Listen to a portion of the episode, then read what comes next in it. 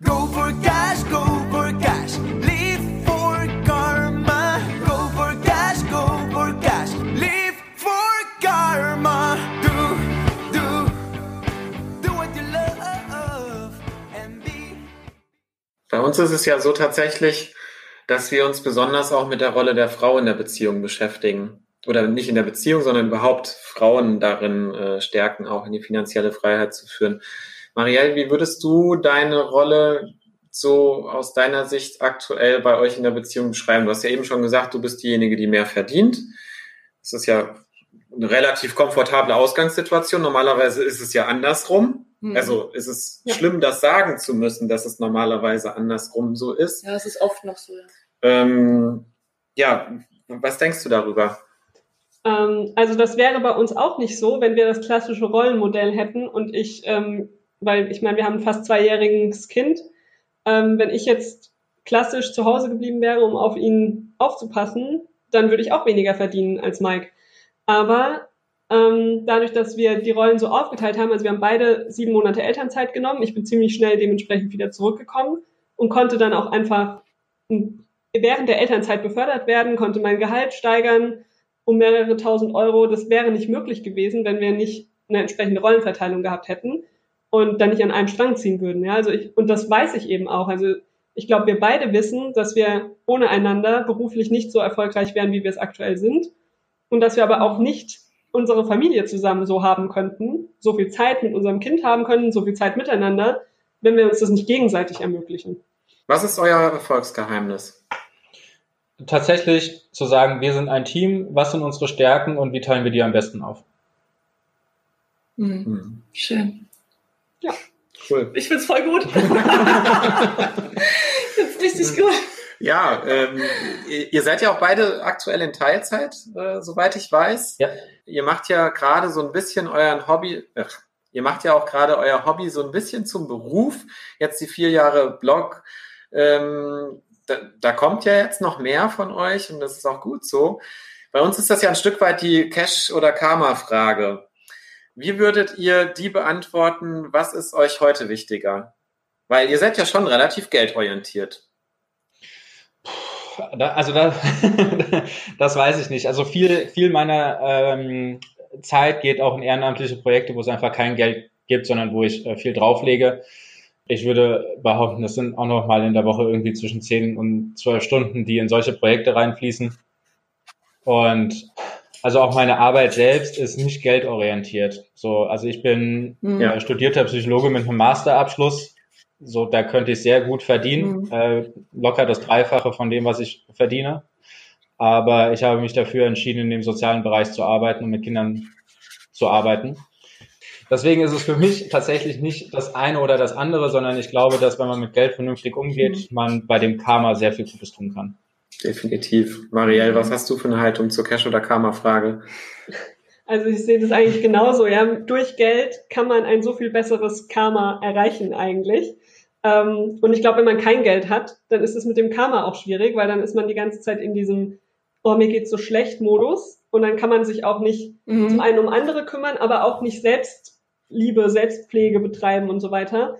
Also Geld ist einfach so der Enabler dafür, dass man ein gutes Karma haben kann. Und es schließt sich auf keinen Fall gegenseitig aus. Höre ich da ein ganz klar, äh, ganz klares und heraus, also Cash und Karma statt oder? Ich würde sagen, ja. Ja, das ist ja tatsächlich das, worauf wir auch immer hinaus wollen, Mhm. dass es beides braucht, um, um irgendwie ja die Freiheit tatsächlich für sich zu erreichen, weil Freiheit ähm, Freiheit mit viel Geld zu erkaufen funktioniert ja nicht. Ne? Es gibt ja viele Menschen, die dann einkaufen gehen, um sich irgendwie was, ein Bedürfnis zu befriedigen, irgendeinen Mangel, was auch immer. Die sind aber totunglücklich. Okay, Ja, aber nächste Frage. Nein, aber das stimmt schon, ja. Also es gibt einfach super viel auch in unseren, in unserer Situation, ja. Wir könnten viel mehr Geld verdienen, aber wir wollen eben die freie Zeit haben. Wir wollen zusammen Zeit haben und wir wollen nicht jetzt Mhm. super viel verdienen, investieren und so weiter, damit wir irgendwann in 10, 15 Jahren finanziell frei sind.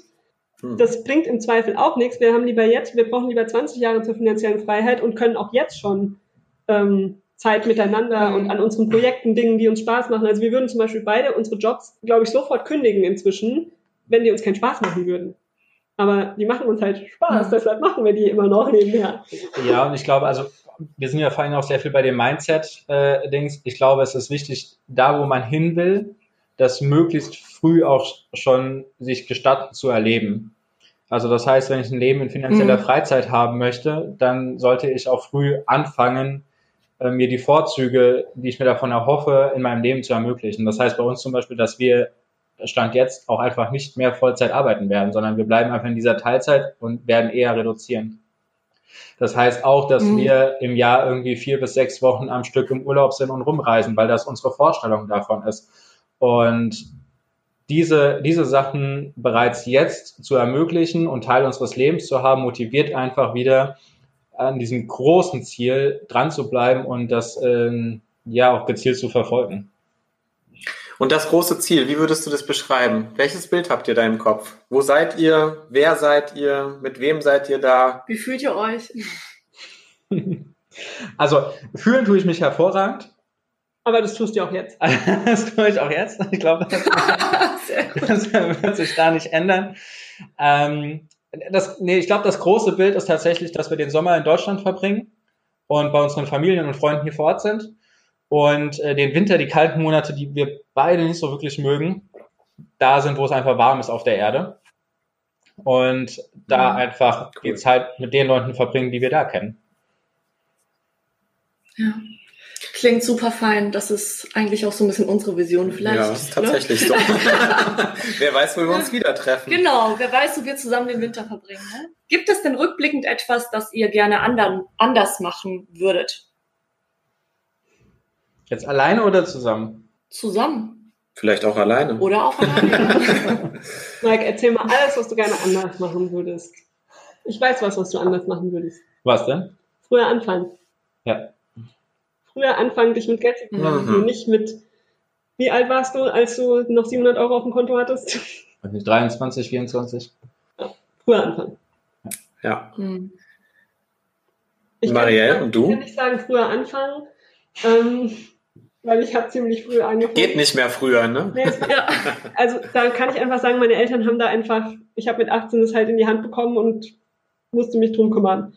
Und ja, also der frühe Anfang wäre für mich nicht so, aber was ich anders machen würde, ist, glaube ich, noch früher anzufangen, über Geld zu sprechen und auch über dieses ähm, Mhm. Geld haben, da mich nicht schlecht für zu fühlen, sondern eigentlich zu sehen, was kann ich dadurch alles Tolles machen und das auch mit anderen zu teilen.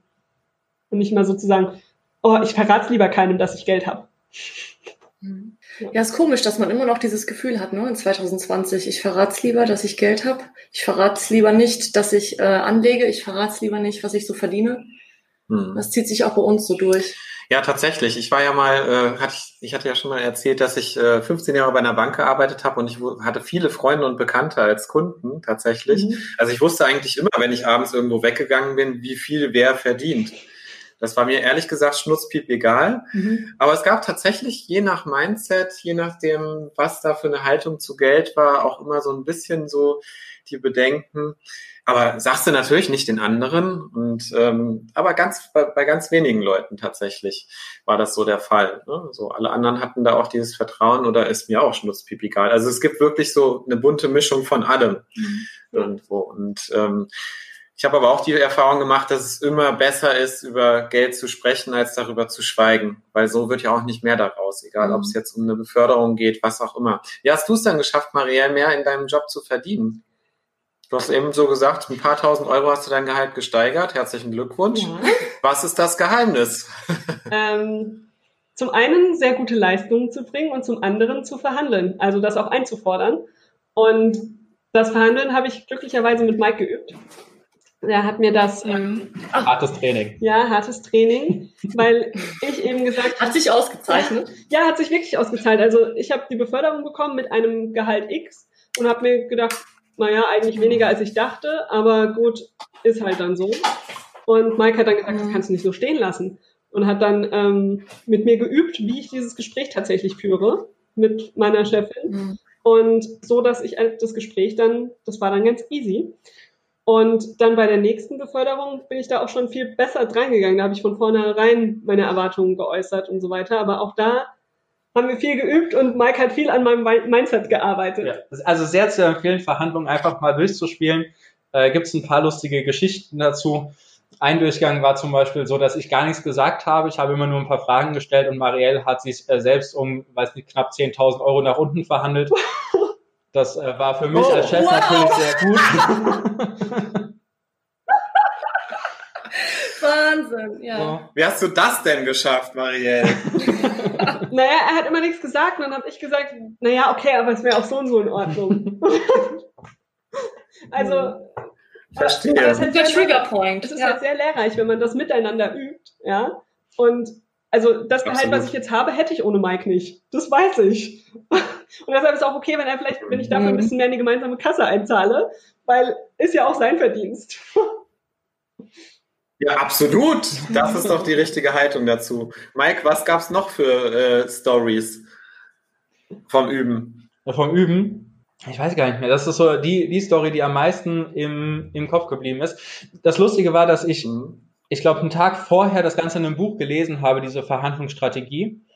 Und es dann auch einfach das erste Mal das anzuwenden. Und ich dann da gesessen habe und gedacht, wow, das funktioniert. Oder das hat echt. Großartig. Also wenn jetzt hier irgendwie Chefs zuhören, ne, äh, Chefinnen dann einfach in Verhandlungen nichts sagen und warten, was passiert. Oh also tatsächlich Gott. ist es wirklich Großartig. so. Ich bin ja mal selber Führungskraft gewesen mhm. und äh, wenn ich so zurückblicke, ich, ich war auch immer der Typ, ich war das ja schon, schon jahrelang gewöhnt, immer Fragen zu stellen, nicht nur bei Mitarbeitern, sondern auch bei Kunden. Und dann bist du halt auch so drauf, dass du vielleicht bei einem Mitarbeitergespräch das auch machst. Und tatsächlich erinnere ich mich jetzt an eine Situation, wo ich auch jemanden dort sitzen hatte, der sich beworben hatte, wo das auch so ähnlich passiert ist. Aber das Spannende war, ich habe überhaupt nicht diese Strategie gehabt, sondern ich habe über was völlig anderes nachgedacht. Ja. Ja, aber also, genau das ist es eben, so abwesend zu sein und dann zu sagen, hm, hm, ja, müssen wir mal drüber nachdenken. Und das hat sofort in mir Unsicherheit hervorgerufen, dass ich mir dachte, oh, war wohl zu hoch. Hm.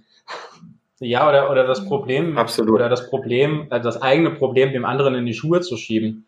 Ne? So nach dem Motto, ah, mhm. ja, ich verstehe, dass sie das, dass sie das äh, fordern wollen und hm, aber jetzt muss ich das ja da und da irgendwie rechtfertigen. Was machen wir denn da? Um, ne, so, mhm. ne, was würden Sie denn da machen? ja. das Problem gerne mal zurückgeben an denjenigen. Genau, obwohl es eigentlich ja, gar nicht das Problem von der Person ist. Ja. Absolut. Wenn sich jetzt Paare mit Geld beschäftigen möchten, was würdet ihr denjenigen, die in einer Paarbeziehung sind, aus unserer Cash- oder Karma-Community heute raten wollen oder mitgeben? Wie können Sie das machen? Wie können Sie damit anfangen? Was, was sind da so eure Wege, eure Tipps? Also es gibt zwei verschiedene Dinge, auch die eigentlich erstmal zu hinterfragen sind. Also ähm, zum einen ist es total wichtig anzufangen und das auch gerne alleine. Also wenn der Partner keine Lust hat und äh, sagt, interessiert mich nicht dieses Geldthema, sich davon bitte nicht abhalten lassen, sondern einfach erstmal selbst anfangen und dem anderen davon erzählen, aber jetzt auch nicht nervig sein. Ja? Aber so, dass immer wieder die Chance geben, immer wieder einladen, dass es vielleicht irgendwann nach einer Weile wird es dann doch interessant. Und ähm, also zum einen dieses Anfangen und dann geht es wirklich darum, Kommunikation und ähm, auch einen Überblick einfach zu bekommen. Also der erste Schritt ist ein Überblick, bevor man anfangen kann zu investieren, bevor man anfangen kann zu sparen oder was auch immer, erstmal einen Überblick schaffen. Was ist denn da? Was geht denn rein? Was geht denn raus? Und was sind so, wie sieht der Cashflow aus? Möchtest du was ergänzen? Hm. Ich finde, bei der Kommunikation ist es äh, wichtig, also damit geht es ja auch los, ne? Geld in der Partnerschaft zu, ähm, zum Thema zu machen, geht es mit dem Reden los, mit dem Kommunizieren los. Und da finde ich, eignen sich einfach Spaziergänge hervorragend. Ne, man geht in die gleiche Richtung, mhm. es ist mhm. freier Himmel, es ist keine Einschränkung vorhanden und man kann ganz ungezwungen in dieselbe Richtung denkend sich darüber mal austauschen. Und dann auch gerne über die Vergangenheit, Absolut. wie wir das heute gemacht haben. Ne? Wie war es denn bei dir in der Kindheit? Bist du auch immer mit deinem Sparbuch zur Sparkasse am Weltspartag gegangen? Was hast du mit deinem ersten Taschengeld gemacht? Genau, so ganz, mhm. ganz zwanglos einfach sich dem Thema nähren und dann, wenn man merkt, ja, jetzt fühle ich mich wohler und wohler und wohler, das Thema vertiefen und dann auch für Stück für Stück in die Gegenwart kommen. Super gute Tipps. Marielle hat es eben gerade gesagt, äh, wenn der Partner vielleicht noch nicht möchte, sollte man auf jeden Fall selber damit anfangen. Da ein kurzer Hinweis an unsere Community. Wir haben ja das Money Mindset Starter Kit bei uns auf der Webseite. Link gibt's natürlich auch wie immer in den Downloads. Ähm, ja, wie machen wir weiter? Was steht denn aktuell jetzt noch bei euch an? Genau. Was sind eure nächsten Projekte? Wie schaut's bei euch aus? Was steht aktuell bei euch an? Aktuell steht tatsächlich ähm, das, was Marielle jetzt schon zwei, drei Mal irgendwie im Nebensatz erwähnt hat, ähm, den Begriff Beziehungsinvestoren noch klarer herauszustellen. Also die letzten vier mhm. Jahre ging es ja eigentlich mehr darum, die persönlichen Finanzen in der Beziehung zu regeln. Aber dahinter steckt natürlich noch wesentlich mehr. Das sind zum Beispiel die Rollenerwartungen, ähm, dieses im Team auftreten und nach Stärken das Ganze verteilen. Das ist ein ganz großes Thema, was wir auch jetzt weiterhin und mehr bespielen werden. Und daraufhin werden wir natürlich jetzt auch verschiedene Sachen aufbauen. Genau, also es geht nicht mehr nur noch um das Investieren und Geld sparen als Paar, sondern es geht jetzt auch um das Investieren in die Beziehung. Mhm. Ja. Super gut. Sehr spannend. Wenn jetzt jemand Interesse hat, bei euch mal vorbeizuschauen, gibt es natürlich die Webseite ähm, www.beziehungsinvestoren.de. Genau, noch ein Minus zwischendrin, beziehungs-investoren.de und ansonsten gerne auf Instagram Beziehungsinvestoren suchen. Wir sind natürlich auch auf Facebook, Pinterest, Twitter, wir sind überall, aber Instagram kriegt man eigentlich am meisten mit. Da erzählen wir auch ganz viel so aus dem Alltag als Paar, das sich mit Geld beschäftigt. Wir teilen alle Links auch gerne nochmal bei uns in den Show Notes. Super gut. Wir würden mit euch zum Ende nochmal ein Gedankenexperiment wagen. Okay. Wenn ihr euch vorstellt, wir haben heute den Juli 2021 und wir treffen uns wieder. Was wird sich im besten Falle für euch getan haben? Hm. Also eigentlich bin ich ziemlich zufrieden, so wie es gerade ist. Ich hoffe, dass ich meine Arbeitszeit noch ein bisschen reduzieren kann, weil ich habe die jetzt im letzten halben Jahr immer mehr hochgefahren, weil es so viel zu tun gab und es mir, wie gesagt, auch echt Spaß macht. Aber eigentlich möchte ich die reduzieren, um mehr Zeit für die Beziehungsinvestoren zu haben. Ähm, von daher hoffe ich, dass ich dann vielleicht nur noch 20 Stunden arbeite und ansonsten nur noch an den Beziehungsinvestoren für Paare mit anderen Paaren zusammenarbeite. Das wäre meine Wunschvorstellung. Und Mike, bei dir? Also meine Wunschvorstellung bei den Beziehungsinvestoren wäre auf jeden Fall, dass es weiterhin so wächst, wie es jetzt in den letzten Jahren gewachsen ist. Ich finde es einfach mega cool, mit so vielen tollen Menschen in Verbindung zu treten und es sind ja auch schon echte Freundschaften daraus entstanden. Das macht einfach viel Spaß und da hoffe ich, dass wir nächstes Jahr ein riesiges Stück weiter sind. Super cool. Mhm. Dann danken wir euch ganz herzlich für eure Lebenszeit, die ihr mit uns jetzt geteilt habt an der virtuellen Cash- oder Karma-Theke. Und natürlich für eure Offenheit und den Input. Und wir wünschen euch und uns, dass natürlich diese Zeit, die wir jetzt alle gemeinsam erleben, auch bald wieder eine neue und bessere Normalität erschaffen wird. Bleibt gesund und ich hoffe, dass wir uns bald wiedersehen. Ja, danke schön. Wir freuen uns schon auf ein persönliches Sehen. Auf jeden ja. Fall. Spätestens nächstes Jahr. Mhm. Und hoffentlich vor Juli. ja, das hoffen wir auch. Danke euch beiden. Danke euch beiden, genau. Mike, was ist denn mit deinem Buch eigentlich? Was ist mit deinem Buchprojekt? Ja, ja, mein Buchprojekt, das erscheint am 19. August. Das ist ein. Ja, darüber hast du jetzt gar nicht gesprochen. Nein, das stimmt, da habe ich noch gar nicht drüber gesprochen. Ja. Mike, erzähl doch mal ganz kurz was zu deinem Buchprojekt. Ja, also es ist ein, ein Kindersachbuch über Geld äh, für sechs bis zehnjährige. Also das beste Alter, um damit anzufangen. Und wir reden, also ich spreche in dem Buch über alle wichtigen Themen. Vom Taschengeld über Verhandlungen sind dabei, Aktien sind dabei, wie ein Unternehmen funktioniert. Wir bauen in dem äh, Buch einen Limo-Stand, den wir auf der Straße beginnen, aus zu einem äh, Global Player als Aktiengesellschaft. Auch das passiert in dem Buch. Und ähm, wow. ja, es sind einfach ganz, ganz viele wertvolle Sachen drin. 19. August äh, erscheint Mein Geld, Dein Geld im Belz und Gelberg Verlag. Super gut. Dafür wünschen wir dir schon mal ganz, ganz viel Erfolg und wir freuen uns natürlich über ein Exemplar. Ja, wir sind sehr gespannt. Ihr bekommt sehr gerne ein. Super gut. Dankeschön. Dankeschön. Und wenn du mit dem Thema Money Mindset in deiner Beziehung starten möchtest, dann schau gerne mal bei den Beziehungsinvestoren vorbei. Alle Links hierzu findest du in den Show Notes. Und von uns gibt es auch zusätzliches Bonusmaterial, was du dir kostenlos bei uns runterladen kannst. Zum Beispiel das Starter Kit Money Mindset und die Checkliste Nehme ich genug Geld für meine Leistung? Und wenn dir die Folge mit Marielle und Mike und natürlich Katrin und mir heute gefallen hat, dann freuen wir uns über eine tolle Bewertung bei Apple Podcasts oder deinem Lieblingsanbieter. Und natürlich gib uns gerne Feedback, zum Beispiel auf Facebook oder Instagram. Let's talk money. Und als erstes mit deinem Partner oder deiner Partnerin. So, und jetzt nutzt den Tag und ab nach draußen. Ciao, Kakao. Bye. Bye. Bis dann. Ciao, ciao. Ciao, ciao. Schön, dass du da warst. Ja. Du geile Sau. Wir lieben es. Du Winner. Ciao. du willst wohl das letzte Wort haben. Psst, jetzt drück auf den Button. Ciao. Bye, bye.